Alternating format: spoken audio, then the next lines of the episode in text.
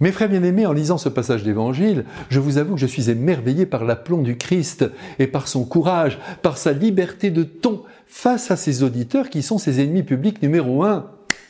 L'histoire qu'il raconte est celle de son peuple, c'est celle qui va d'Abraham jusqu'à lui.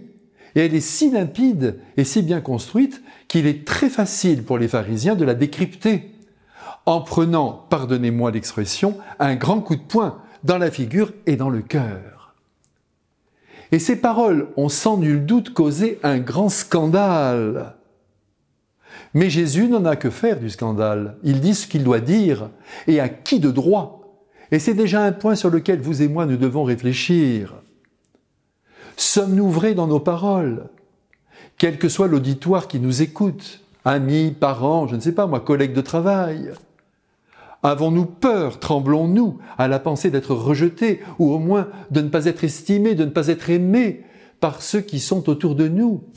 Si bien que nous décidons de nous taire, de ne pas faire de vagues, et pire encore, de nous aligner sur une pensée à laquelle nous n'adhérons pas vraiment. Les fils et les filles du Christ se doivent d'être vrais et d'exprimer ce qu'ils croient, ce qu'ils pensent, avec évidemment toutes les nuances que l'intelligence convoque à la barre.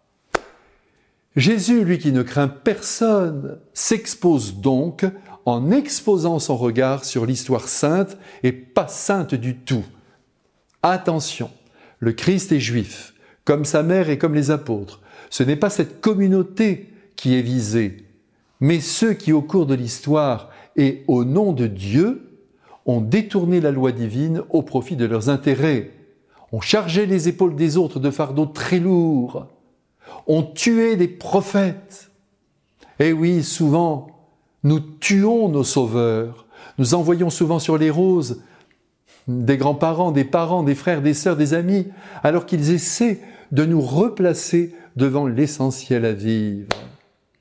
Après avoir rappelé aux rabbis leur responsabilité, Jésus leur apprend que Dieu a décidé en désespoir de cause, car il aime son peuple, d'envoyer son propre fils, qui est là, celui aussi, nous le savons bien, sera assassiné.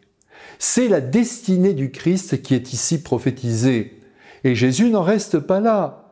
Pour aggraver encore la situation, il ajoute que le Père céleste va dépouiller de leurs biens ceux qui ont massacré son Fils et faire passer à d'autres nations le trésor de la foi la plus pure. Mais quelle gifle Et pour couronner le tout, Jésus s'applique à lui-même la parole du psalmiste. La pierre qu'ont rejetée les bâtisseurs est devenue la pierre d'angle, donc la pierre la plus essentielle du monument, la pierre sur laquelle tout repose. L'Évangile précise aussi que les grands prêtres avaient pris la décision d'arrêter le Christ. Mais j'y reviens.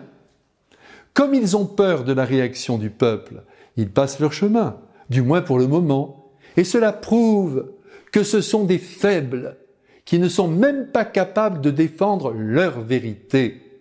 Ils agissent en fonction des autres et non pas pour plaire à Dieu. Dire ce que l'on pense, ce que l'on croit, être fidèle à ce que l'on porte en soi, réjouit le cœur du Christ. Voilà ce qu'il faut aujourd'hui emporter dans notre sac de sagesse. Je vous bénis tous de sa part et de grand cœur. Amen.